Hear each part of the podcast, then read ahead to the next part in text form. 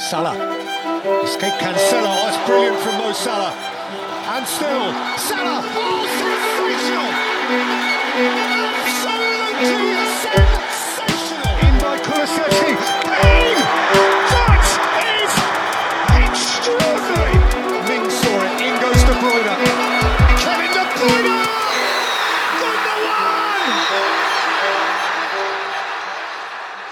Hej allihopa och varmt välkomna tillbaka till FBL ikväll. Vi ska börja med omgång 29 som det är dags för och det är en väldigt stor dubbelomgång. Men eh, först måste jag fråga Gustav, hur kändes om, omgång 28?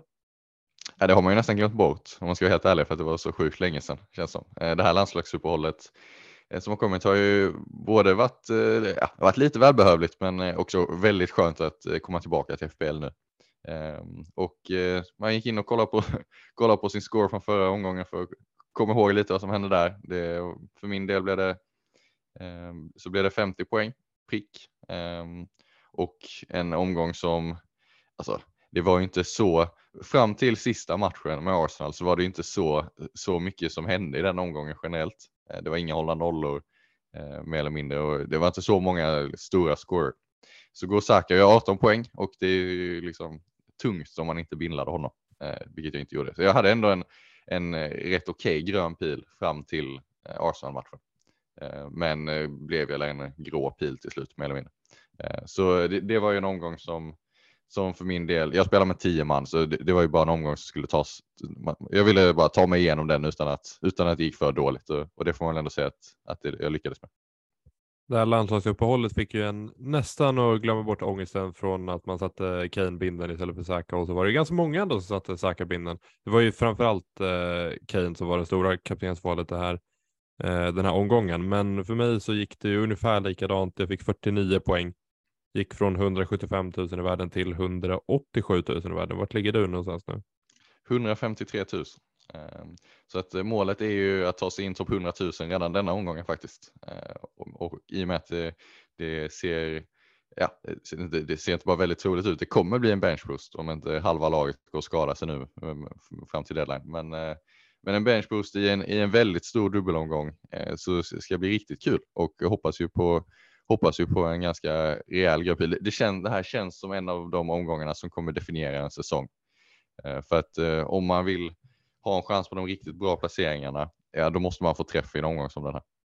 Ja, så är det verkligen. Och eh, som, som du säger, det är en väldigt spännande och rolig omgång och det börjas ju direkt med en riktigt stor match mellan City och Liverpool. Eh, 13.30 på eh, lördagen. Och ja, det är ju ing, alltså inget av de lagen som man egentligen har jättemånga spelare från, men man borde ju ändå börja kolla på dem kanske. Eh, med Liverpool framför allt då, som har eh, dubbelomgång den här och så har de väl en dubbelomgång i 34 om jag inte minns, eh, minns fel. Precis, precis. Eh, sen ska det ju sägas att deras dubbelomgång nu är ju mer eller mindre så tuff som det går på pappret. Det är Manchester City borta och sen är Chelsea borta. Eh, och det är ingen rolig dubbelomgång direkt. Eh, med det sagt så är ju spelare som Mohamed Salah eh, liksom erkänt bra mot topplag. Eh, han är, är bra på att hitta ytorna och göra poäng mot bättre lagen. Även om Eh, liksom, det, det- det, hade känts bättre för mig om det varit åtminstone en av matcherna på Anfield. Eh, att, att, investera i Mohamed Salah. Eh, För att nu är det ju väldigt mycket pengar för en spelare som ändå har en ganska tråkig dubbel för en. Absolut, han kan göra, han kan göra mål mot eh, vilket av de här lagen som helst, men jag har ju svårt att se att han ska landa in på 20 poäng den här omgången. Ehm, och det, det, den typen av höjd finns det ändå i en hel del andra mittfältare. Eh, det är något, någonting som jag tror blir återkommande i det här avsnittet, att man kommer, man kommer inse att det är ganska många mittfältare man vill ha och det finns bara fem platser att jobba med. Så man kommer behöva välja bort spelare. Och eh, om vi kollar lite mot eh, Manchester City så är det stora snackisen Haaland att han eh, fick en s- skadekänning var det va, i ljumsken över landslagsuppehållet som gör att han, ja det är ju lite tveksam status där. Ja, lite, lite tveksam till det. Första, första reaktionen var ju bara att han, han, han, han kände för att stanna hemma i Manchester istället för att åka och spela landslagsfotboll, vila upp sig lite. Men det verkar faktiskt som att det ändå har varit en riktig skada.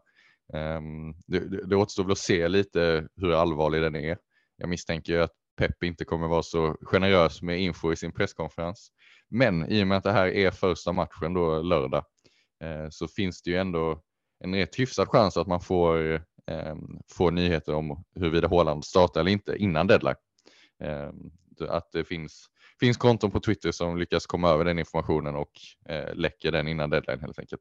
Så där får man ju vara lite på tå om man har Håland i laget eh, eller, fun eller funderar på att byta in honom. Det finns ju de som, de som funderar på det. Det var ju en hel del som sålde vi så, sålde honom båda två förra veckan. Jag är inte nära att plocka in honom igen, men det finns ju en del som faktiskt liksom känner att man kan inte sitta utan Håland någon gång eh, och, då, och då måste han in direkt i sådana fall. Ja, men frågan är om vi säger att han eh, inte, om vi vet att han inte spelar mot Liverpool här och så sitter eh, alla, alltså många andra forwards med två matcher. Finns det eh, argument för att byta ut honom då? Um, om man har planerat en benchboost så hade jag bytt ut honom. Um, annars är det ganska enkelt att bänka honom. Uh, men om man har planerat en benchboost uh, Eh, och inte känner att, alltså, om man känner att det är nu, det är nu laget är optimerat för att den ska, ska dras benchboost den här veckan. Um, då, och liksom, det, det, blir jobbigt att skjuta upp det till gången 34 eller så där man inte riktigt vet vad som kommer hända. Då hade jag eh, tagit minuspoäng om det behövs för att få in en anfallare med två matcher. För det finns ju alternativ på den positionen och sen får man väl bara liksom acceptera att det är tillbaka med Håland omgång 30 så, om det behövs. Sjukt att bänka en spelare som kostar 12,0. Det är inte ofta man gör det i FBL. Ja, men det, det, har vi ju råd med den här säsongen. Eh, det var väl eh, många i wildcardet som hade hur mycket pengar som helst på banken och det är klart eh, när vi har, har Brighton-spelare framför allt som är givna i startelvan för många den här omgången som kostar 5 miljoner. Så klart att det underlättar ju för att ha råd med fler, fler premiumspelare. Och det här, det ska sägas att en anledning till att ehm, den här dubbelomgången är att föredra över omgång 34 rent eh, benchboostmässigt är ju att det är många billiga spelare som har fina dubbelomgångar. Ehm, och det är ju de billiga spelarna som du, om du ska bygga ett benchboost-lag på en trupp på 15 man så behöver du ju en del billiga spelare. Ehm, och medan i omgång, omgång 34 sen så är det de storlagen mer eller mindre som, som dubblar. Det är Liverpool som dubblar, det är City som dubblar, United dubblar.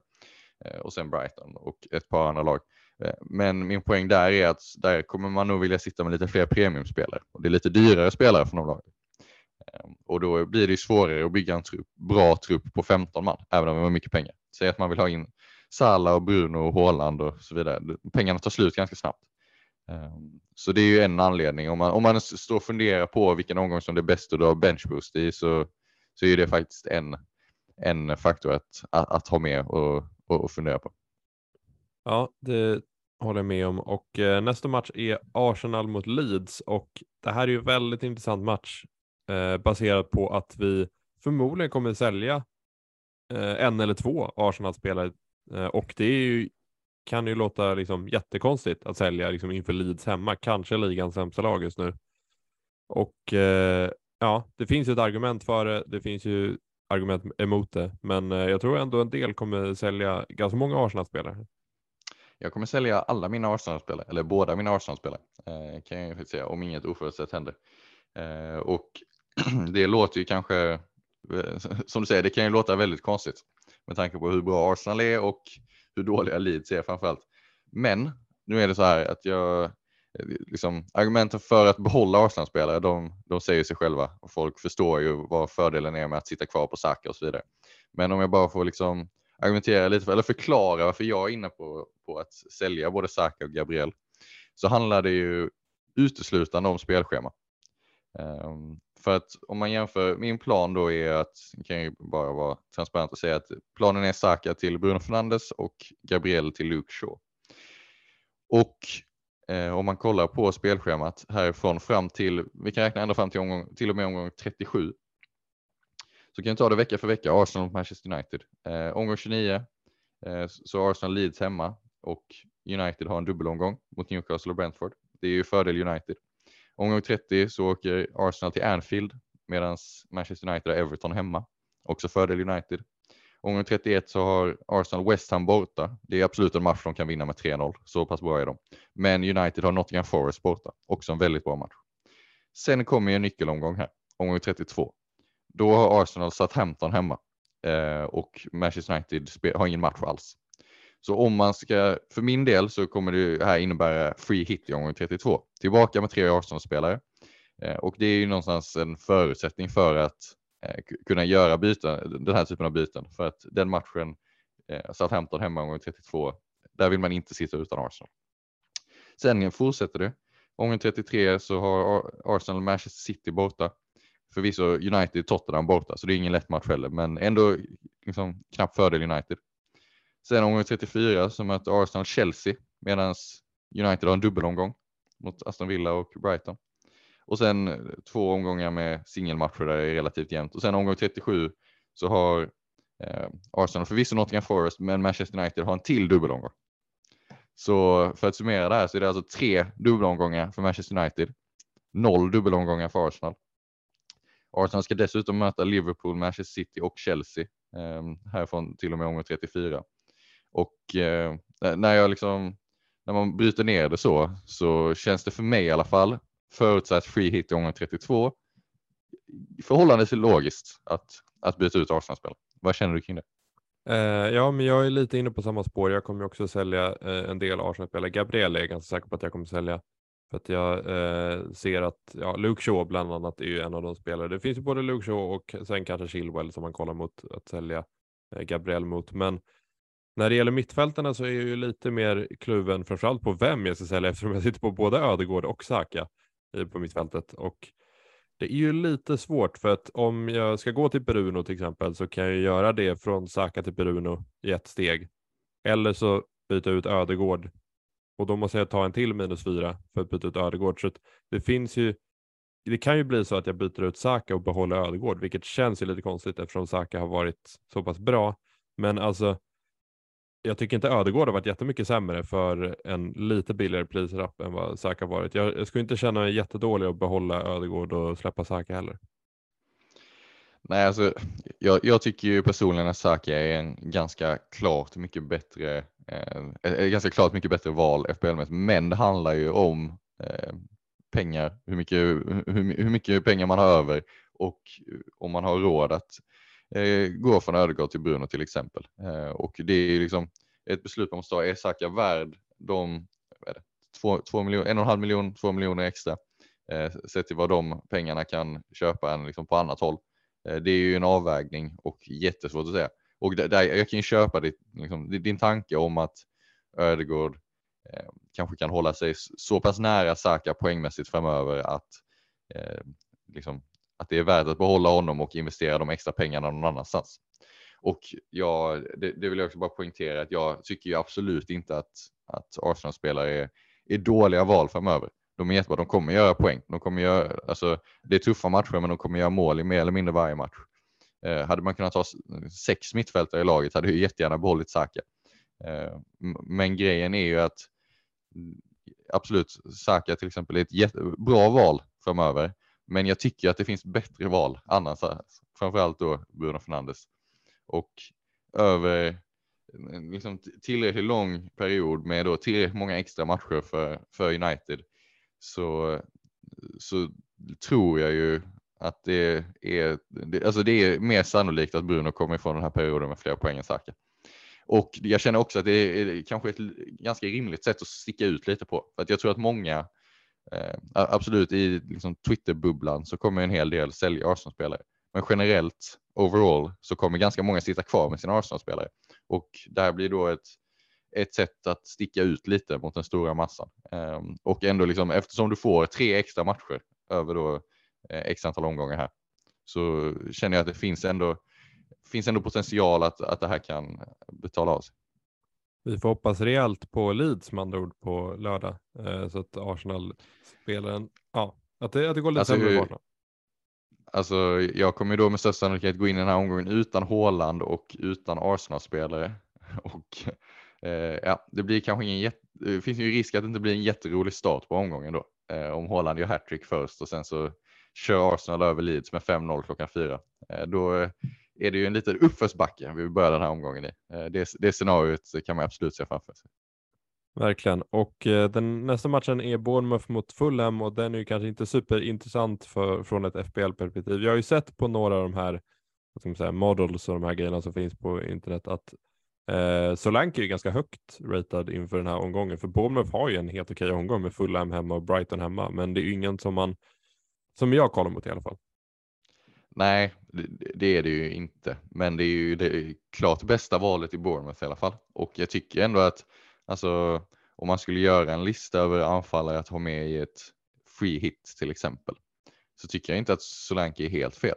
För att två hemmamatcher, alltså absolut Brighton är ju bra, men man kan absolut se dem eh, släppa in mål. Um, och Fulham hemma är också en fin match. Um, så om man letar, så problemet är att det finns ganska många andra anfallare med dubbelomgångar.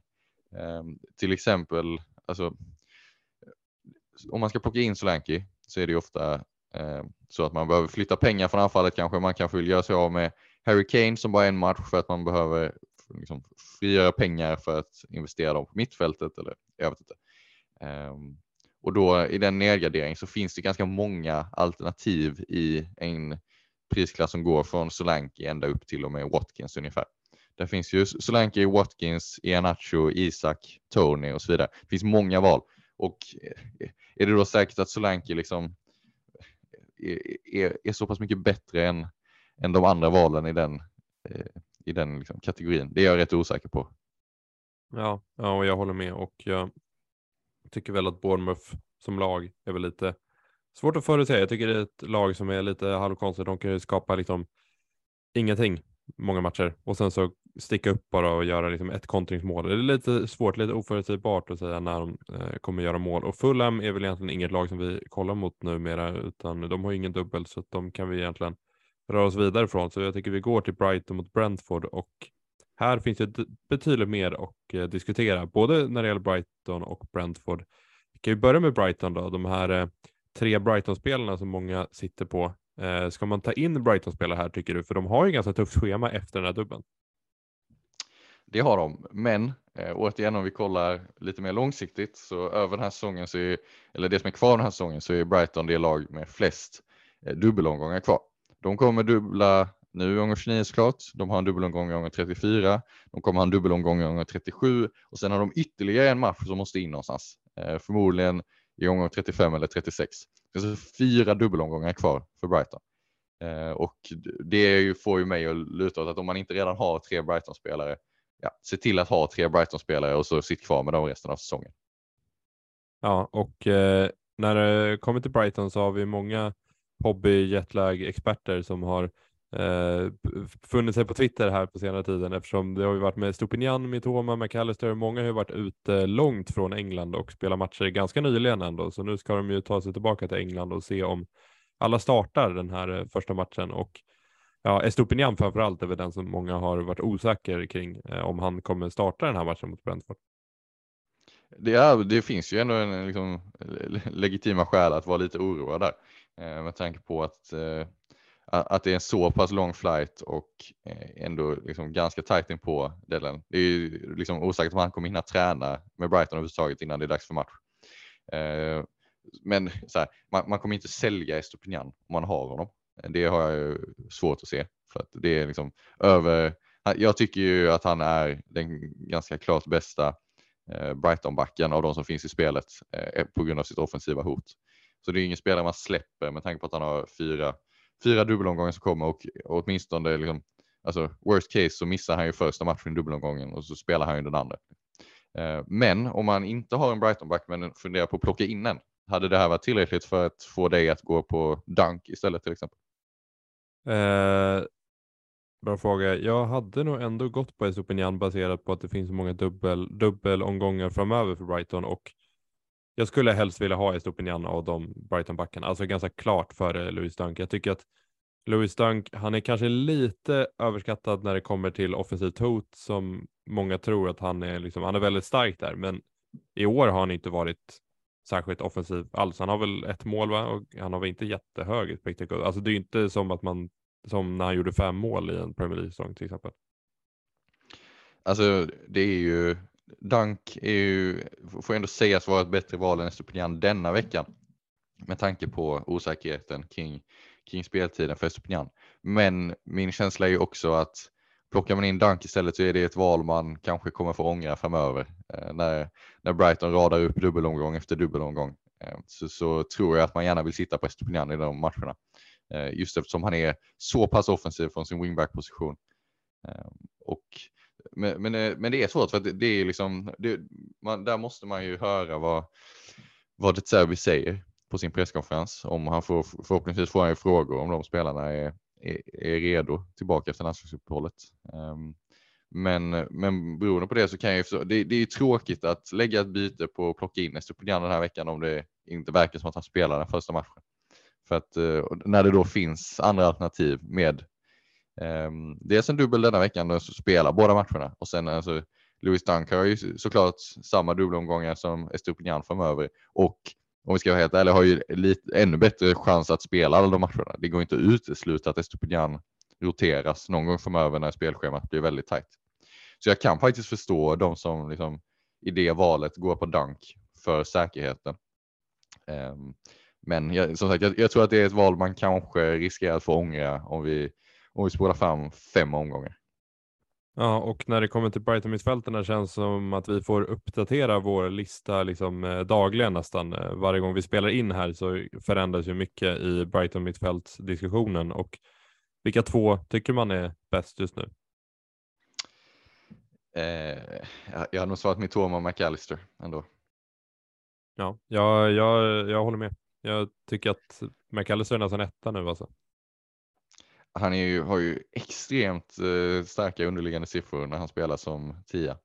Eh, och det är, är ju bara erkänna att man kanske övervärderade eh, ris eller överskattade risken eh, för att han, han skulle flyttas ner eh, till en djupare position i banan. Eh, men för så länge han spelar som tia så är han ju liksom extremt vass på att komma till lägen. Sen ska det ju sägas att han inte är världens eh, vassaste avslutare kanske. Han kommer ju inte han kommer inte matcha sin XG härifrån till säsongens slut.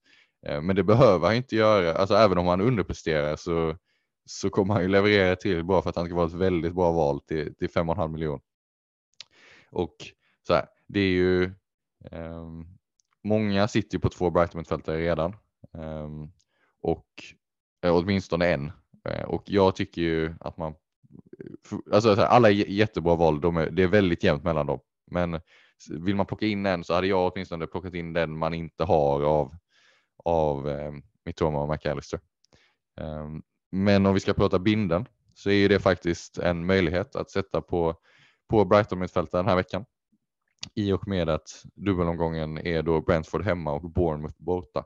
Det är en väldigt fin dubbelomgång. Eh, två bra matcher, två matcher som Brighton går in i som favoriter och två matcher där Brighton, liksom, man kan absolut se Brighton göra tre mål i båda de matcherna. Så, så, så vad känner du kring binden och, och Brighton-mittfältarna? Eh, om jag hade haft McAllister hade jag nog ganska, med ganska stor säkerhet satt den på McAllister, eh, den binden. Nu har jag Mitoma och March. Jag är inte alls lika säker på någon av dem egentligen. Mitoma kommer ju inte alls till så många lägen, men han är väldigt effektiv när han väl kommer till lägena. Jag känner att det är lite, det här med prissättningen på Brighton mittfältare påverkar ganska mycket att folk inte bindlar dem. Hade alla de här tre Brighton-mittfältarna varit 8,0 hade jag trott att det är ganska många fler som hade bindlat sig Mitoma eller March. Men nu är de 5,0 och då känns det konstigt att bindla dem före spelare som Rashford eller Bruno eller de här lite mer eh, standardvalen.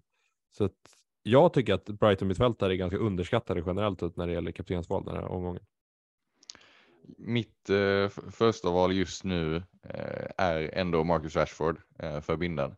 Men eh, det kommer vi väl till sen. Där finns det också lite, lite oro kring hans eh, status fitnessmässigt. Eh, och om, om det verkar som att han missar första matchen, ja, då, tror jag att, då tror jag att min bindel landar på Mitoma faktiskt. Eh, jag håller ändå honom högre än March och eh, även om det är absolut hans underliggande siffror inte lika bra som McAllisters, men de är fortfarande ganska bra. Och framförallt har jag tillräckligt stor tilltro till Brighton som lag och deras förmåga att göra en hel del mål i den här dubbelomgången. Eh, och sen får man ju helt enkelt bara i sådana fall hoppas att det är Mitoma som, som är inblandad mest av Brighton, för det är lite av ett lotteri om vi ska vara helt ärliga, vilka som gör poäng. Eh, men just eftersom Brighton är så pass offensiva som lag och så pass vassa framåt eh, så tycker jag verkligen att om man inte Eh, om man inte bindlar en United-spelare så är det faktiskt liksom Brighton-mittfältarna som kommer, kommer därefter på listan.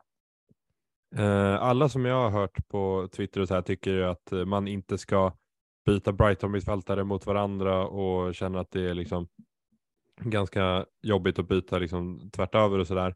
Men om man tycker att McAllister är ett mycket bättre kaptensval och du har, sitter med Solly March och du tycker att McAllister kommer vara bättre över de här dubbelomgångarna som kommer.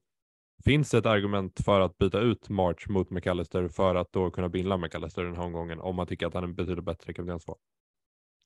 Det finns det, men det bygger på två saker. Det bygger på att man vill bindla McAllister den här veckan och det bygger på att man har ett bra lag i övrigt den här veckan eh, och sitter, oavsett om man spelar benchboost eller inte, att man sitter i en position eh, där man, liksom, oavsett vad man har för plan, att man är så pass eh, liksom, bra positionerad i förhållande till den att man har råd att lägga ett lyxbyte, för det är det det är. Det är ett lyxbyte och göra March till McAllister.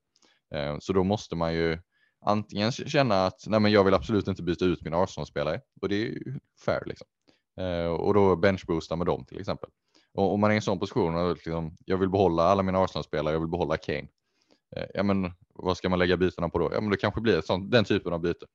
Eh, så det kan jag absolut förstå, men, men det är ju ett lyxbyte och det bygger på förmodligen att man vill bindla honom och att man sitter bra på det i övrigt. Då tycker jag vi kan gå till Brentford och eh, där kan du ju gå och diskutera Ivan Tony i alla fall, för att han är ju ett gult ifrån avstängning och då missar han ju två matcher. Och eh, ja, om man tar ett gult här mot Brighton så kommer han inte få spela den andra matchen mot United och han kommer inte heller spela omgång, eh, vad blir det då, omgång 30.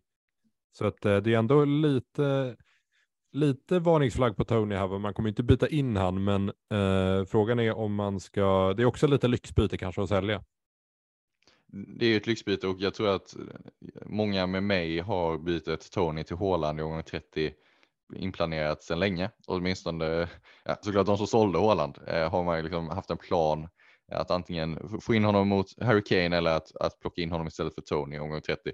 För att det finns ju ingen, eh, liksom, man kan kanske leva med att sitta utan Håland en omgång, eh, eller en match han spelar i omgång 29, men sen ska han ju in igen. Så jag personligen har ju bytet Tony till Håland planerat och kommer således sitta kvar med Tony den här veckan. Ehm, men alltså det är klart att det är en risk med gula kort. Vi har ju varit med, varit med om det innan med Mitrovic till exempel. Ehm, och lite beroende på hur man värderar det och hur bra lag man har i övrigt så, så kan jag ju förstå, alltså, till, till viss del förstå de som funderar på att byta in Haaland igen. Det är ju liksom, eh, ja, då, då handlar det om att, om att man vill spela väldigt safe. För att Hålands ägandeskap kommer fortfarande vara väldigt högt den här veckan. Och om man vill liksom täcka det eh, och inte riskera att tappa så mycket rank där så kan jag liksom jag kan förstå argumentet bakom ett byte Tony till, till Håland att göra det redan den här veckan.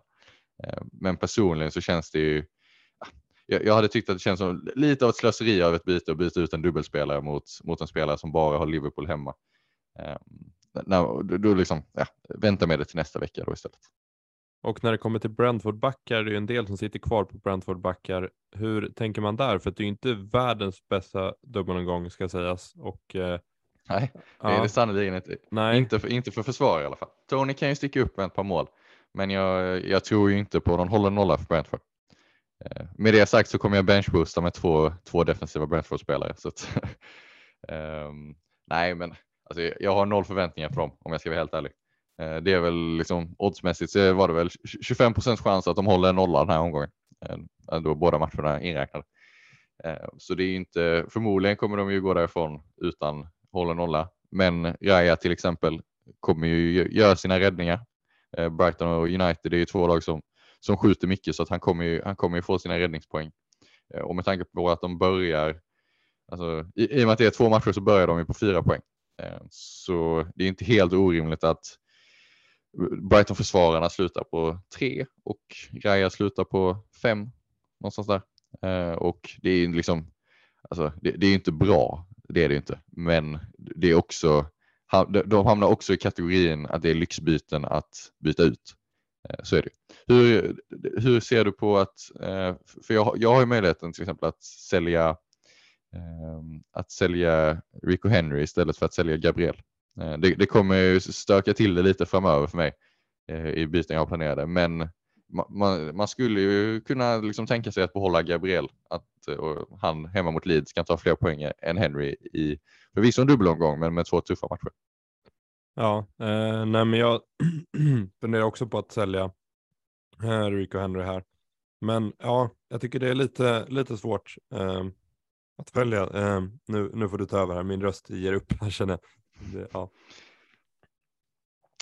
Um, nej, det, alltså det är ju svårt med Brentford-spelare. För att det är ju, alltså, det, det, är, det, det är tråkiga spelare att ha i laget den här veckan, åtminstone i defensiven. För att det var som jag sa innan, jag, jag har noll förväntningar på de här. Um, men med det sagt så, så återigen, man, man, liksom, eh, det, det kommer till att de, de, börjar på fyra poäng. De har man liksom när det börjar. Sen är det bara undvika minuspoäng för insläppta mål, undvika gula kort och sånt. Då kan de ändå vara okej okay som femtonde gubbe att ha i laget om man benchboostar. Jag tycker att om man inte benchboostar så är det ju eh, liksom ganska enkelt att bänka bänka till exempel Rico Henry och starta Saka eller Kane och sånt. Då tycker jag inte att man ska bli liksom förblindad av dubbelomgången och starta Henry bara för att han har en dubbel, utan då hade jag absolut gått på eh, singelomgångsspelare från, från de bästa lagen istället. Mm.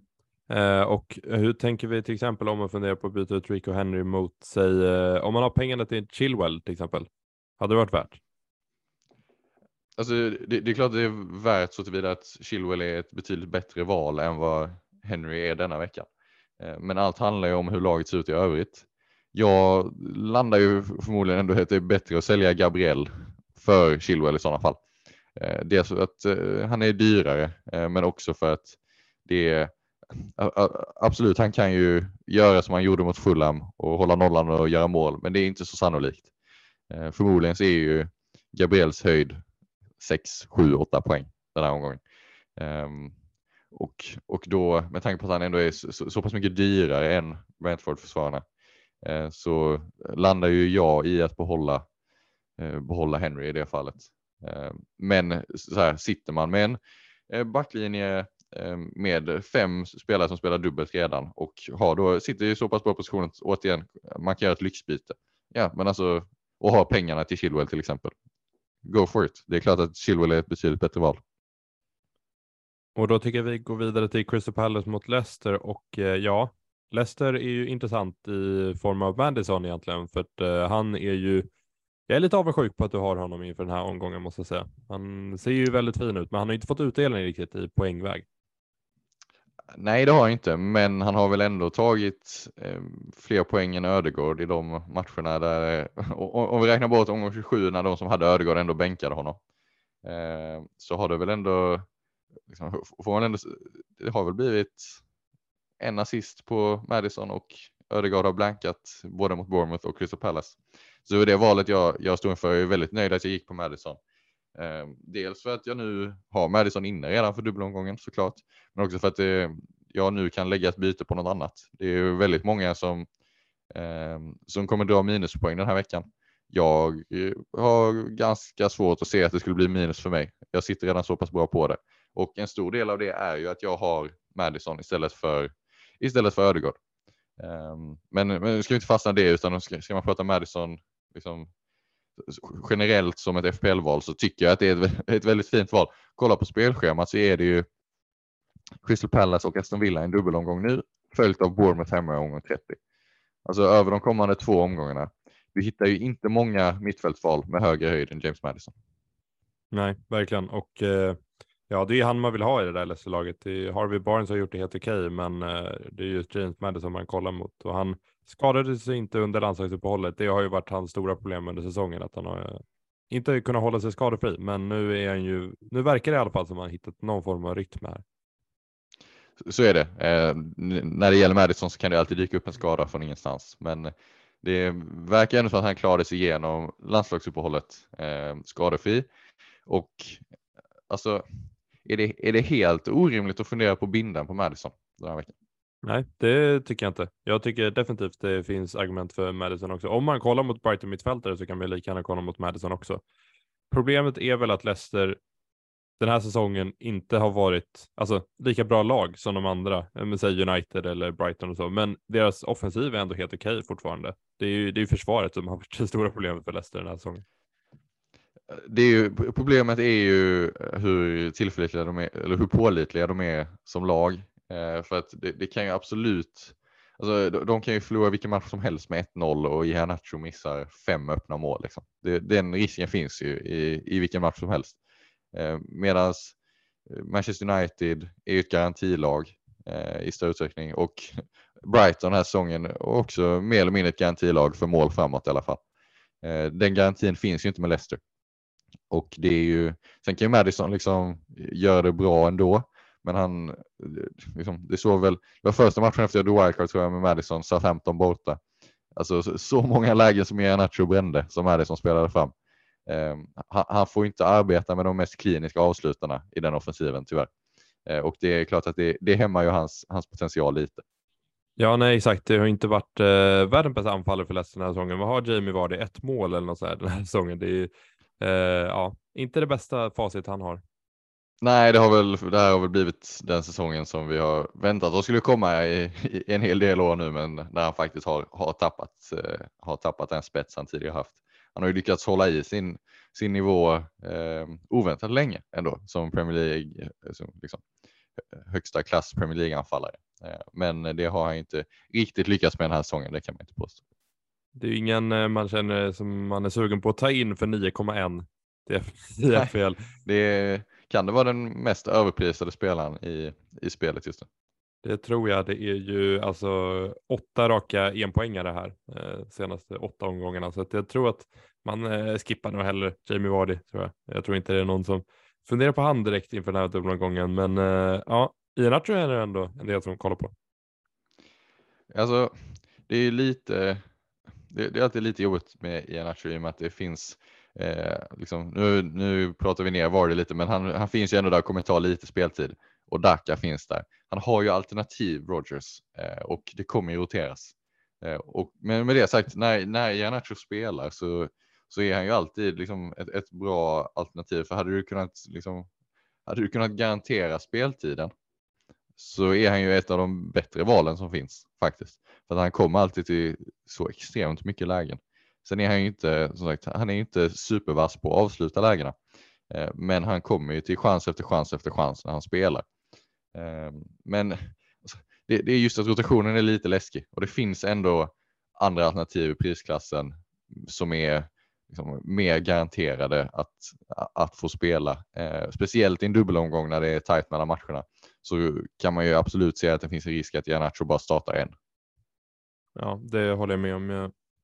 Jag tycker det är svårt att välja Iheanacho framför eh, alla de andra forwardsalternativen som vi har. Sen till slut kanske, bara för att nämna en till SS-spelare som ändå en del, jag har sett ändå en del på Twitter som har tagit in och det är Ricardo Pereira och det köper jag inte alls om man ska vara helt ärlig. Jag tycker att Ricardo Pereira, han har ju varit med i FPL ett ganska bra tag, men Leicester den här säsongen är ju för det första otroligt dåliga defensivt och jag tycker Ricardo Pereira är generellt sett lite överskattad som FPL-spelare genom åren. Han är ju inte, jag tycker inte att hans offensiv eh, bidrar med liksom jättemycket FPL-poäng som folk kanske tror att den gör. Eh, och Leicesters defensiv är ju som sagt no-go zone för mig. Jag eh, tror jag plockade in, eh, tog minus fyra för att plocka in Ricardo Pereira en dubbelomgång för två säsonger sedan när jag skulle benchboosta. Eh, landar väl på tre poäng i dubbeln och sånt. Så att, eh, så att sen, sen dess har jag, har jag hållit mig borta från Ricardo Pereira och det har ju funkat ganska bra faktiskt. Det är inte så att man har känt den här säsongen att, man, att det är jobbigt att sitta utan Leicester försvar. Jo, det var den där perioden när Danny Ward eh, räddade allt och höll nollan i, i fem raka eller vad det var. Men nej, det kanske vi också ska prata om. Danny Ward fick inte spela senaste matchen. Vad gör man om man har Ward i laget och planerar att dra bench boost till exempel? ja, men då tycker jag väl ändå att man, om man inte har tre Brighton-spelare så är det Jason Steele den klart, eh, ja, eh, klart bästa valet som man kan ta in. Sen tycker jag att det är lite svårt. Ska man gå till liksom Kepa? Eh, om, man, om man inte redan har Kepa. Ska man gå till Raja om man inte har Raja? Ja, jag tycker det är lite Det sker. Ja, om man har råd, men det är ju kanske inte det man vill. Eh, man kanske inte vill lägga jättemycket mer budget, alltså lägga typ en miljon extra på en budget eh, eller på en bänkmålvakt helt enkelt om man eh, då inte, inte har så mycket pengar att spela med, är Iversen ett alternativ? Eller, jag, jag hade varit lite orolig för att Ward ändå liksom tar tillbaka den platsen någon gång framöver, att man hamnar i, hamnar i en snegunga där. Men, Ja. eh, men han är ju billig. Ja, jo, men jag känner mig mer säker på att Stil håller sin plats över Sanchez än vad jag känner att Iversen håller sin plats över Ward. Jag har inte så jättemycket förtroende till Iversen, framförallt när vi hypade upp liksom Iversen inför starten av säsongen och tänkte att han kanske spelar före Ward och sen så har ju Ward fått spela allt. Så det känns ju inte som att Rogers tror jättemycket på Iversen. Nej, nej, så är det. Man såg ju en del på eh, wildcard i omgång, omgång 26 som satt med både Sanchez och Ward och planerade en bench boost här. Det är ju en, det är ganska nära maximal otur får man säga. De har startat varje match fram till dess och sen så är båda, båda liksom nedgraderade till andra målvakter eh, inom loppet av några omgångar. Det, det är sånt som kan hända i FBL och Ja. eh, därför man ändå, det, det får en att inse att det inte, det är inte bara skicklighet det här spelet. Man måste Nej. ha lite tur på sin sida också. Men det händer ju lite konstiga grejer mot slutet av säsongen oftast, att folk eh, bortroteras och det kommer in lite annorlunda nya spelare som man inte riktigt har koll på. Men eh, jag tycker att vi kan gå vidare till Nottingham Forest mot Wolves och eh, ja, finns ju inte jättemycket att prata om här. Gibbs White. Gibbs White kan vi kanske nämna på free hit-lag, alltså ändå. Det är ändå Wolves hemma, Leeds borta. Det är ändå en helt okej dubbel. Sen är det ju fem andra mittfältare som man förmodligen vill ha med i sitt lag, men det är ju lite uppstickare i eh, ett free hit-lag. Han, är ju, han spelar ju 90 minuter varje match och eh, tar ju fasta och så här, men det är ju kanske inte, eh, han får ju lite för mycket, eh, vad ska man säga, lite för mycket tid i den här podden i förhållande till hur mycket FPL-poäng han producerar. Men, eh, och med tanke på att jag egentligen aldrig har ägt Gibbs White den här säsongen så pratar jag väldigt mycket om han för att, eh, ja, jag vet inte varför. Hade du inte honom i laget någon gång i höstas? Jo, jag hade han i omgång sex tror jag, en omgång eller någonting. Och En omgång, äh. tog jag ju en ass, så att, eh, gick man in. Men eh, alltså, det är ju en rätt fin dubbel de har Nottingham Forest ändå. Det är som du säger, Wolves hemma och Leeds borta. Alltså, jag tycker att Keylor Navas i mål, det är inget, eh, inget kastval heller faktiskt om man ska leta efter en ersättare till det. Danny Ward till exempel på en bench. Han är rätt billig dessutom så man kan ju bänka honom efter, efter dubbeln om man då har en första målvakt, första målvakt i, i Kepa till exempel. Eh, så tycker jag inte alls att Navas är ett dåligt val. Sen eh, Brennan Johnson som anfallsalternativ kanske ska lyftas upp. Han är ju ändå en otroligt viktig del i Forests offensiv. Eh, och han har ju inte det problemet som, som Gibbs White har riktigt FBL-mässigt, att det finns så extremt många mittfältare. Som, eh, liksom, det är väldigt, väldigt svårt att få in Gibbs White på en topp 5-lista över mittfältare. Man skulle ju kunna argumentera för att Brennan Johnson är, är ett minst lika bra val som Watkins den här omgången till exempel. Mm. Och framförallt eftersom han tar straffar så är det ju, det ger ju han en liten, liten boost måste man ändå säga. Ja, och det är ju, är det någon som ska göra målen i det här Nottingham Forest-laget så är det ju Brian Johnson och det har ändå gjorts eh, i, i en ganska bra takt den här säsongen. Eh, och det är ju, eh, så, här, han- han är rätt billig så att det är en spelare som man kan eh, leva med att ha på bänken framöver också i de matcherna där man kanske inte känner att få starta en, en Nottingham Forest-anfallare. direkt. Eh, då tycker jag vi kan gå till, jag behöver inte prata om Wolves, den, eh, det laget kanske vi kan ignorera för den här gången, men Chelsea och Villa däremot behöver vi prata om för att eh, Chelsea framförallt och Ben Chilwell som man satt utan förra omgången, där kom man ju lite lindrigt undan ändå känner jag. Eh, det gjorde man absolut. Jag, var ju väldigt, jag ska ju på den här matchen så det är en match jag ser, ser väldigt mycket fram emot. Min plan var ju att ha Kai Havertz i laget för den här matchen. Eh, sen eh, satt jag på kammaren och funderade och funderade innan deadline och så landade jag i Watkins ändå. Eh, så att jag, det blev ju inte, han spelar ju sig också i den här matchen men eh, det blev inte riktigt som jag hade, som jag hade planerat där kanske. Jag tycker att nu har jag Havertz, om vi börjar den änden eh, av Chelsea-alternativen så har ju Havertz varit sjuk under landslagsuppehållet. Eh, och det är liksom, man, man förväntar sig ändå att han ska hinna bli frisk Eh, för den här matchen, men det är inte garanterat. Så där får man också vara på, på tå och vara med på vad Graham Potter säger eh, i sin presskonferens. Eh, jag tycker att om han är liksom, om det är liksom uppklarat och han är konstaterad frisk, eh, så tycker jag att det är ett, ett väldigt bra val den här veckan i och med att det är två hemmamatcher för Chelsea, Aston Villa hemma och Liverpool hemma. Havertz tar straffar, är, skulle kunna argumentera för att han är den viktigaste spelaren i Chelseas offensiv eh, just nu. Eh, och eh, kommer ju spela, så alltså är han frisk så kommer han ju spela för att de alternativen som finns på den positionen är ju inte i närheten av lika bra som Havertz. Enda lilla varningsflaggan är ju att eh, framåt omgång 30 och framförallt omgång 31 eh, som då ligger ganska nära Champions League-kvartsfinalerna mot Real Madrid, så kommer ju förmodligen även Kai Havertz att roteras i, i någon av de matcherna. Ja, eh, jag gillar ju Havertz som val. Jag tycker att eh, den här match, eh, den här dubbelomgången passar anfallare väldigt, väldigt bra för Chelsea. Alltså Aston Villa hemma och Liverpool hemma. Det är ju inget av de två försvaren som har varit särskilt imponerande den här säsongen. Framförallt inte Liverpool. Känns som att det kan smälla rejält för Chelsea offensivt, även fast de inte klickat direkt eh, den här säsongen. Men jag tror ändå att Havertz kan vara ganska bra. Han lär ju ta straffar och ja, vi kommer ju till han lite senare. Men vad säger vi om vi hade fått välja mellan att byta in Havertz eller Isak den här omgången? Alltså, ja, det, det, det, är så. Om Havertz är konstaterad frisk så hade jag gått på Havertz faktiskt för. Eh, för att det är mer, eh, mer garanti speltidsmässigt eh, den här veckan. Mm.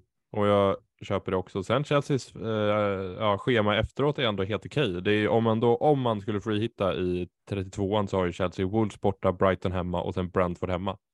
Det är ändå ganska bra spelschema. Det är ett bra spelschema. Sen har de ju dock ingen, eh, deras nästa dubbelomgång kommer inte förrän i omgång 37. Eh, så att man måste ju eh, liksom man måste ändå ha en plan för vad man ska göra med omgång 34 när det finns väldigt många andra val, bra val som, som dubblar den veckan.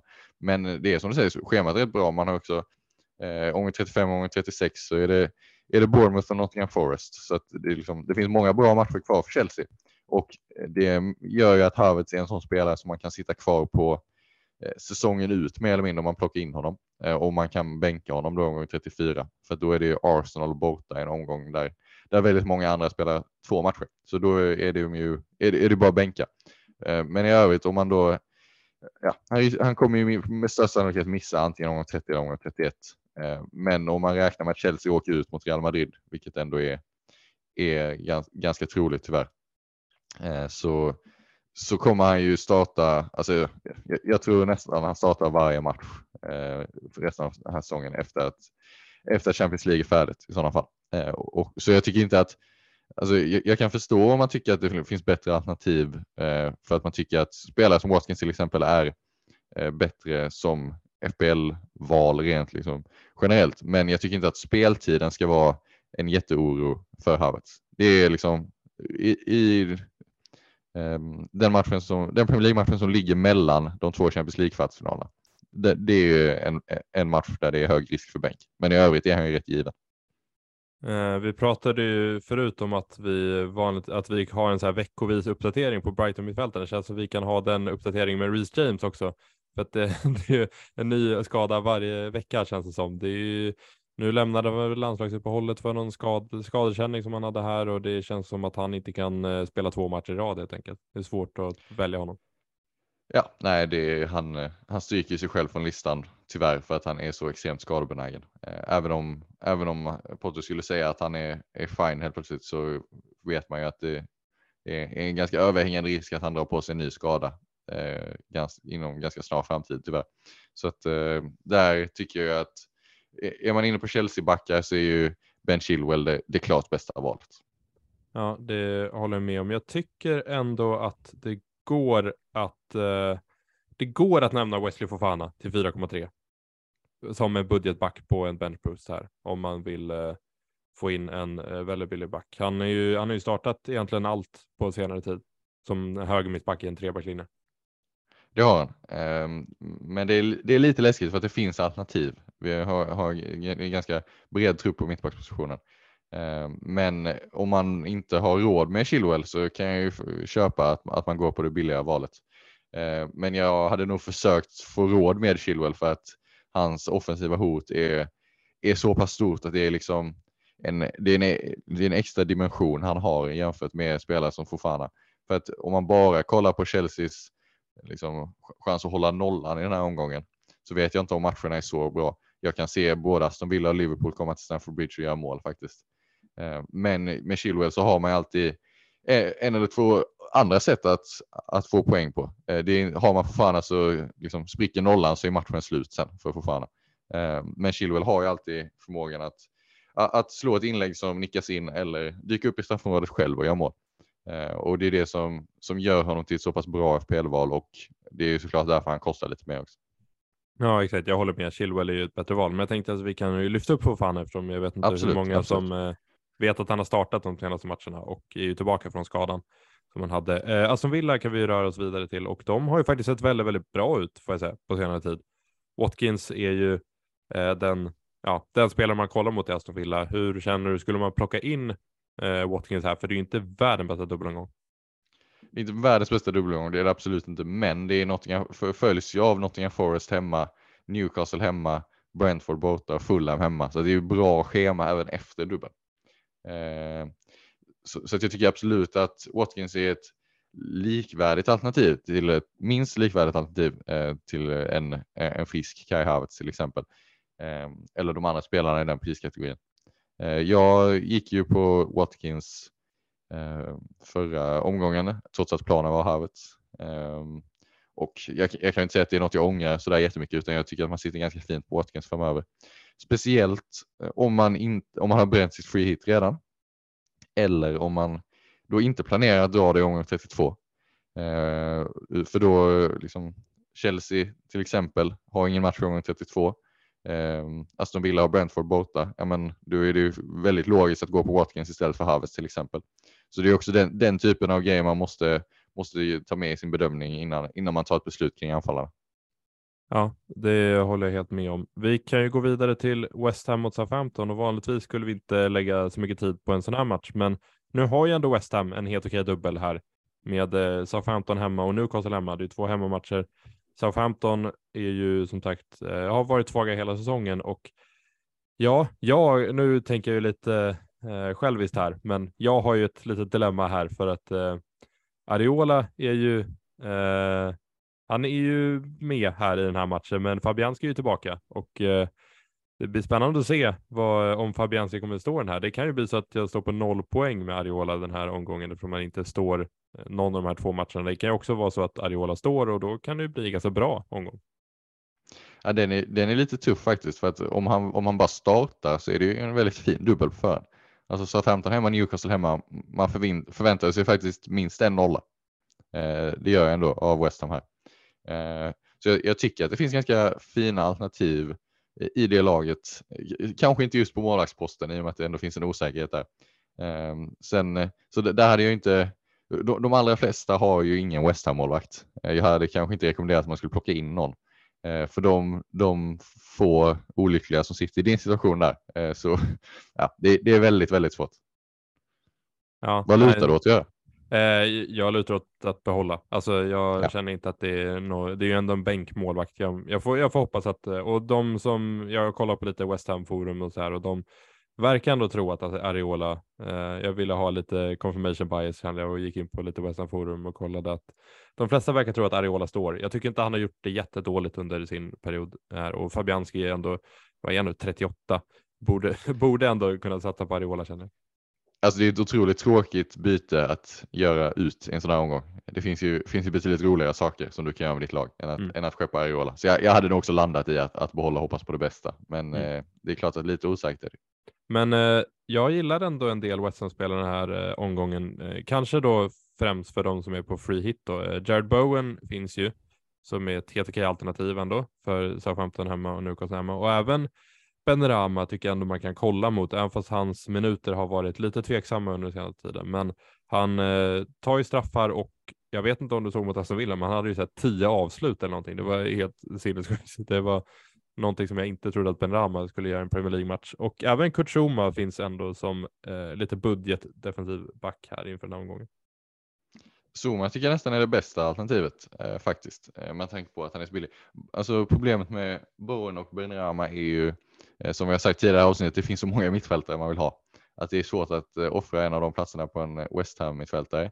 Jag tycker att det, det är rimligt på ett free hit med Bowen till exempel. För att det är, det är en spelare som kommer ha väldigt lågt ägandeskap men ändå hög höjd i sig. För att det är en spelare som kan smälla till med, med ett plus ett. Han har inte gjort det så ofta den här säsongen men det finns ändå i honom eh, någonstans. Och så bara hoppas att han plockar fram det den här veckan. Eh, för att Southampton hemma, Newcastle hemma, det är bra matcher. Eh, framförallt framförallt Southampton hemma offensivt. Jag tycker att båda matcherna är ganska bra för, liksom, för West Hams försvar. Eh, vilket gör att jag faktiskt gillar Zuma så, som ett val den här veckan. Han har ju både Eh, både då chansen på att hålla nolla, men också är han ju farlig i luften och kan ju absolut eh, stånga in en boll på en hörna. Sen ska jag också tillägga att West Ham dubblar ju även i omgång 34. Eh, förvisso en av matcherna Manchester City borta, men, men om man bygger lag även för, liksom, med den omgången i åtanke så är West Ham ett av de lagen som faktiskt dubblar i båda. Ja, så är det. Och eh, det hade därför varit väldigt skönt om Ariola bara stod säsongen ut. Det hade underlättat lite för mig, känner jag. Men eh, ja, så 15 är det ju ingen egentligen man kollar mot. Vad är det? Några som sitter kvar på Ward Prowse kanske, men då måste man ju sälja vid det här laget. Då måste man sälja om man inte, ja, för det finns ju också så ex, extremt många mittfältsalternativ med fina dubbelomgångar. Eh, så att eh, Ward Prowse till en Brighton mittfältare till exempel om man inte har, eller eh, eller som sagt till, till Bowen eller Berama. Det är inte helt fel faktiskt. Nej. Eh, och sista matchen, nej det är inte sista matchen, sista matchen på söndagen i alla fall är det Newcastle Manchester United och ja, fick ju börja prata om hemmalaget lite, Newcastle. Jag tycker att här är ju lite um, speciellt. Jag tycker att eh, Alexander Isak är lite överhypad inför den här omgången. Eh, vad känner du? Ja, men jag är, jag är faktiskt beredd att hålla med. Eh, det var ju väldigt kul att se som svensk att han levererade mot, mot Nottingham Forest. Eh, två mål, fick ju dessutom en väldigt fin assist, märkligt bortdömd. Eh, så han är ju, han är ju bra när han spelar. Frågan är hur mycket han kommer att spela. Ehm, när spelschemat blir... Han har ju dragits med skador hela den här säsongen mer eller mindre och de kommer inte vilja riskera att överbelasta honom. Det har jag svårt att tro. Och när Callum Wilson då finns där som ett liksom, Eh, ett väldigt bra alternativ så tror jag ju att det är en ganska överhängande risk att Wilson startar en match i dubben och Isak startar den andra. Det ska också sägas att Newcastles spelschema är inte så roligt framöver. Alltså dubbelomgången i sig, Manchester United hemma, West Ham borta, den är helt okej. Okay. Sen Brentford borta, Aston Villa borta, Tottenham. Spelschemat är okej, okay, men det sticker inte ut positivt. De har ju haft, alltså känslan är lite för mig att om man skulle hoppa på Isak-tåget så var det inför Nottingham Forest-matchen. För nu har de liksom bränt den bästa matchen i, som de hade i spelschemat på en ganska lång period. Eh, och då känns det ju lite konstigt kanske att hoppa på när den matchen är avklarad. Ja, men eh, som du säger, Alexander Isak, han är ju den klart mest inbytta anfallaren den här omgången och jag vet inte riktigt om jag håller med där. Eh, han har ju sett, han såg helt okej ut på landslagsuppehållet. Han var ju långt ifrån den bästa svensken som spelade, men ja, nej, jag känner lite skeptisk, precis som du säger där med minuterna. Callum Wilson finns ju där nu. Callum Wilson har ju sagt att eh, där i sin, jag lyssnade lite på hans podd och han sa ju att han verkligen behövde det här landslagsuppehållet och eh, för liksom eh, återhämta sig och han verkar vara fit for fight nu och då känns det som att det är lite, lite sådär att välja Alexander Isak för att jag vill ju inte se Alexander Isak spela vänsterytter direkt. Det, det känns inte riktigt där som han passar West Ham Forum och lyssna på Callum, Wilson, Callum Wilsons podd. Det är ändå imponerande research du har gjort under landslagsuppehållet, det får man ju ge dig. Men eh, nej, det, det är det, det som är problemet med Isak, att Callum Wilson finns där. Eh, och när man då har ändå så pass många andra anfallsalternativ eh, i det här spelet som är, har en dubbelomgång den här veckan, har bra schema framöver, är givna, tar straffar. Varför ska man då gå på Isak före någon av dem? Eh, jag kan ju förstå om man liksom Eh, verkligen vill att det ska gå bra för Isak och liksom tycker att det är kul att ha dem i laget för att man kan liksom jobba in de målen extra mycket då. Eh, men om man bara ska jobba utifrån att maximera eh, förväntade poäng så är inte Isak den anfallaren jag hade valt. Och när det kommer till, ja, vi kan ju fortsätta lite med Newcastle med dem. Jag har ju Trippier och Kär. Känns som att man kommer starta båda dem. Sven Båtman var ju, blev ju sjuk under landslagsuppehållet va? Precis, eh, också lite oklart eh, hur, allvar, liksom, hur länge det där kommer sitta i. Eh, så att där, alltså, men det är också, jag, jag har svårt att säga att jag skulle byta ut honom. Alltså, jag hoppas ju att i, i värsta fall så, så missar han en match och är tillbaka till West Ham-matchen sen. Och om han bara missar Manchester United hemma, ja, det kan jag leva med. För att det är inte den matchen man har Newcastle-försvararna för ändå. Um, och sen, alltså schemat framöver, som sagt, det är okej. Okay. Newcastle är ju liksom, har varit så pass stabila den här säsongen att de kan hålla nollan mot vilket lag som helst. Och det är så här, även om de, man kanske inte ser målexplosioner framåt direkt i matcherna som kommer efter, så kan man ju ändå se dem hålla nollan borta mot antingen Brentford eller Aston Villa, borta mot Everton gång 33. De har, de har ju nollor i sig i den typen av matcher ändå. Um, så därför är jag, och plus att man kan ju, det är alltid ganska lätt att bänk, bara starta Trippier och bänka den andra Newcastle-backen man har eh, ifall det behövs. Eh, så jag kommer ju egentligen, alltså det enda som skulle kunna få mig att inte ha två Newcastle-backarna i veckan är om de säger att Båtman, ja, han, han kommer missa båda de här matcherna. Liksom. För att det, det ser inte bra ut alls. Men det har jag ganska svårt att tro. Ja, det är också svårt att tro. Och eh, vi, prat, vi hann ju inte prata om det här senaste podden, men jag tyckte ändå det var lite, man kände ändå lite skadeglädje senast när eh, Almiron eh, ja, hade väl 500 000 eh, inbyten, eller så byt transfers in. Och eh, var det några timmar innan så fick man reda på att han är borta sex veckor eller någonting. Och eh, ja, det är tidiga transfers. Sådär ja, va? Det, det är ju, ja. Tråkigt att det var så allvarlig skada på Almiron. Jag hade ju, det hade varit bättre om han varit sjuk och bara missat den matchen så hade straffat ägarna lika hårt ändå. Men det är klart att det är ju en, en, en vad heter det? Det är någonting man får ta med sig framöver och det är ett bevis på att tidiga byten är riskabelt. Det, det är alltid saker som kan hända eh, som man inte alltid får information om och som liksom dyker upp från mer eller mindre ingenstans. Eh, och det är ju något man kan, alltså speciellt i en sån här säsong när man har så pass mycket pengar att jobba med att liksom, man behöver inte tjäna in de här 0,1-0,2 på prisförändringar. Varför ska man göra tidiga byten då? Ja, nej, det är bra fråga, men vi kan ju gå vidare till United och eh, där är det ju intressant eftersom Casemiro kommer inte spela varken den här matchen eller nästa match i dubben. Hur kommer det påverka Bruno? Det är många som har ställt den frågan, för det är ändå en del som kollar mot att byta in Bruno precis som dig. Det är lite oklart. Alltså, om Sabitzer är tillbaka så finns ju ändå förutsättningarna för att Bruno ska spela i sin vanliga offensiva roll.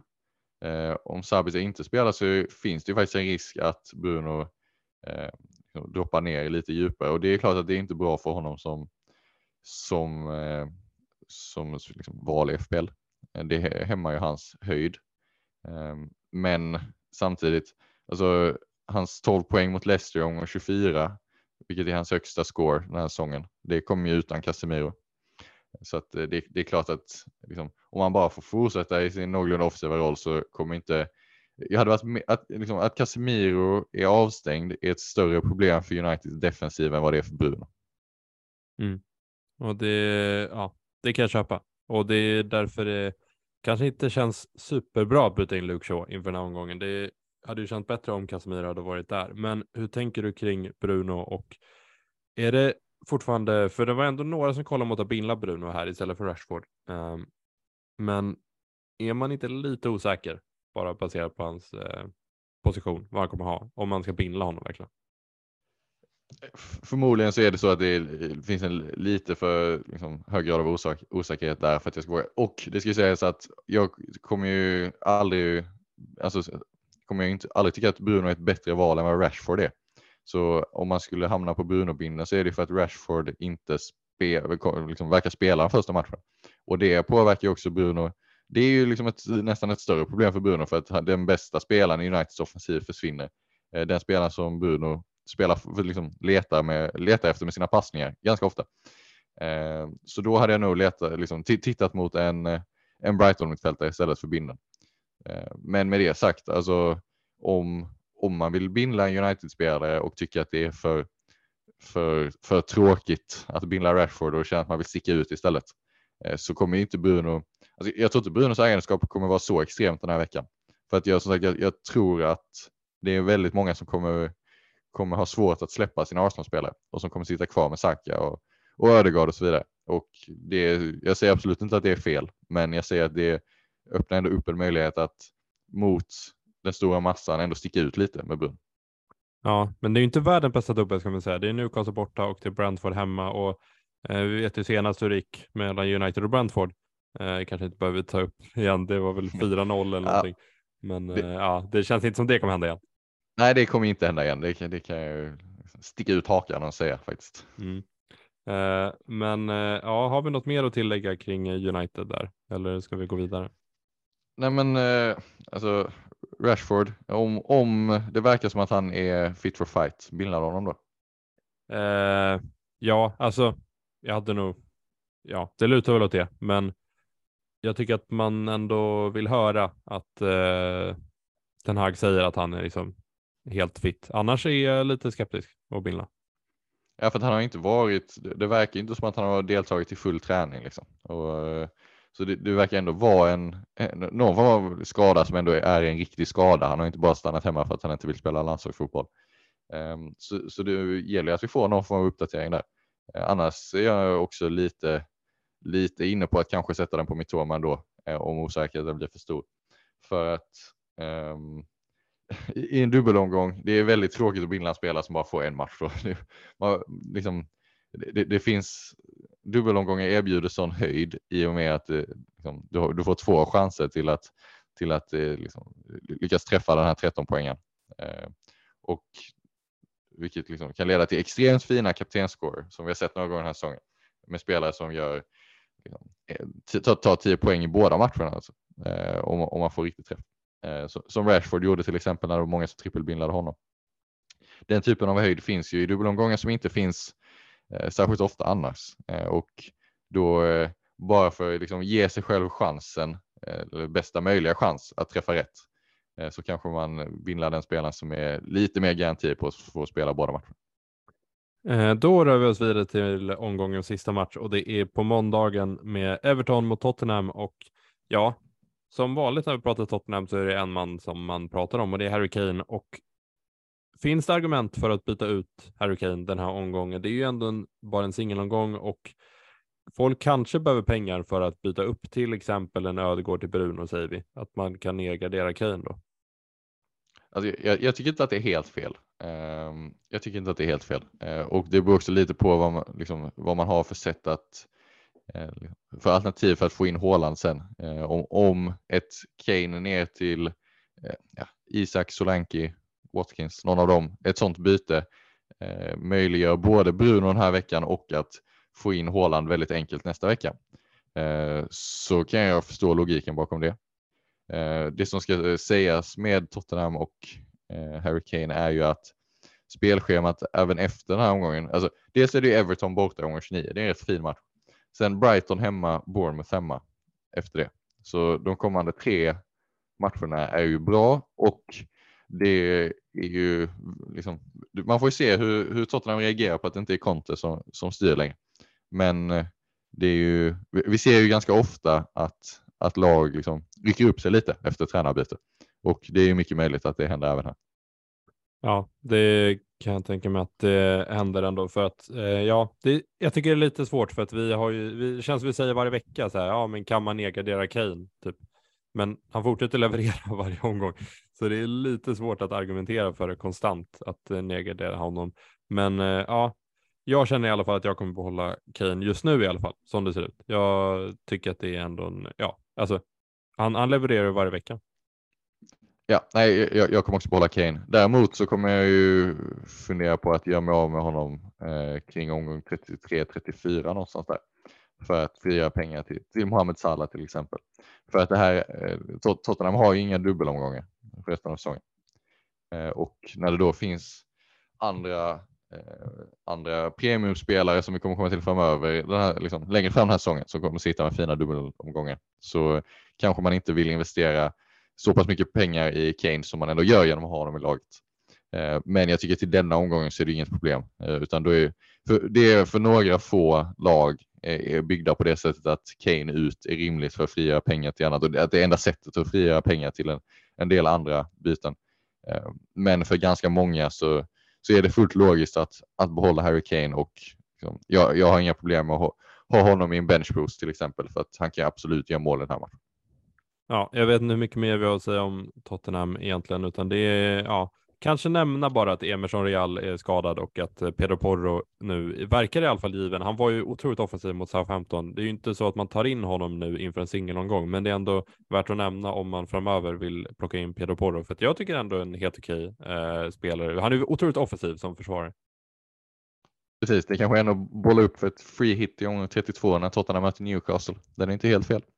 Eh, men eh, just eftersom de inte har några dubbelomgångar under resten av säsongen Eh, så blir det svårt. Man kommer ju behöva prioritera eh, dubbelspelare eh, med sina byten egentligen för resten av, resten av den här säsongen. Eh, för att det är, det, är det, liksom, det, det bästa sättet att optimera eh, de förväntade poängen för ens lag. Eh, och det är ju också väldigt, väldigt rimligt att lägga byten på, på att få in spelare som spelar dubbelt. Ehm, och det är ju liksom lite synd för att jag tycker att eh, Porro är en spelare som jag gärna hade haft i mitt lag annars. För att får man, vi har ju sagt mer eller mindre hela säsongen att det finns höjd i Spurs wingbacks såklart, men problemet är att man inte vet vem som spelar. Eh, och nu verkar det faktiskt som att vi kommer veta vem som spelar på den positionen. Och Pedro Porro har dessutom, liksom, vill jag ändå säga, bättre kvalitet på sina aktioner än vad Emerson har. Eh, så att man kan ändå förvänta sig en, en, en ganska bra nivå av, av output där, speciellt om Tottenham som lag eh, rycker upp sig lite efter att eh, Conte har fått gå.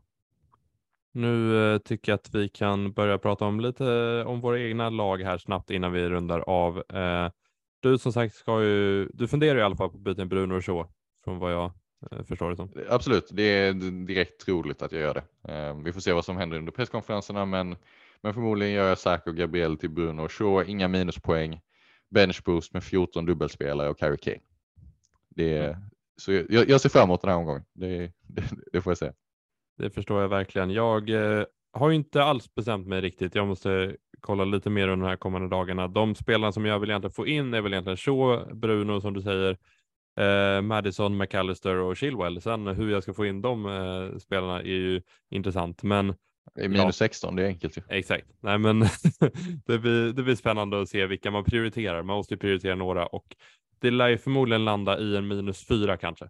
Eh, det är väl så långt jag kan sträcka mig tror jag i den här eh, omgången. Jag tror inte jag sträcker mig till minus 8. Det ska bli intressant att se vad genomsnittet landar på minuspoängsmässigt för att eh, det känns som att det är ganska många som är inne på att dra minus den här veckan. Så att ja, det ska faktiskt bli, bli spännande att se hur mycket hur mycket man klättrar i ranken bara innan omgången börjar på att inte ta några minuspoäng alls. Och jag kan ändå förstå det för folk att ta minuspoäng. Om man ska ta minuspoäng så är det ju en sån här omgång. Ja absolut, alltså jag hade, hade jag gått på Ödegård istället för Madison i mitt wildcard, vilket ju de allra flesta gjorde, så hade jag rätt minuspoäng den här veckan. Men nu har jag redan Madison eh, och då sitter jag lite bättre på det och behöver inte dra några minuspoäng. Eh, så, så det är egentligen det som är anledningen till att jag jag klarar mig utan minus den här veckan. Ehm, och också anledningen till att det är ganska många som, som funderar på minus för att det är ju väldigt rimligt, eh, väldigt rimligt move i en omgång som den här eh, för de allra flesta lagen. Att, eh, för att liksom, få ut några, några spelare mot ytterligare någon dubbelspelare. Och det lockar ju väldigt många som drar benchboost att fylla på med så många dubbelspelare som möjligt. Man vill ju, drömmen är ju alltid att ha 15 av 15 dubbelspelare. Jag kommer ganska nära med 14 av 15, men jag kan leva med Harry Kane som, det, som den sista spelaren trots att han inte har någon dubbel. Ja, det förstår jag att du kan göra. Eh, det är ju en väldigt rolig omgång som vi har framför oss. Det är ju alltså lördag, söndag, måndag, tisdag, onsdag. Det är ju mycket FPL den här veckan som kommer och sen så är det ja, allsvenskan drar igång. Det är SHL-slutspel som är, börjar närma sig och det är mycket, mycket sport just nu tycker jag och det tycker jag är väldigt, väldigt rolig, väldigt rolig del av säsongen i alla fall. Eh, så att jag tycker att vi kan eh, runda av och vi tackar för oss den här eh, veckan och så hörs vi framöver. Ha det bra allihopa. Hej då!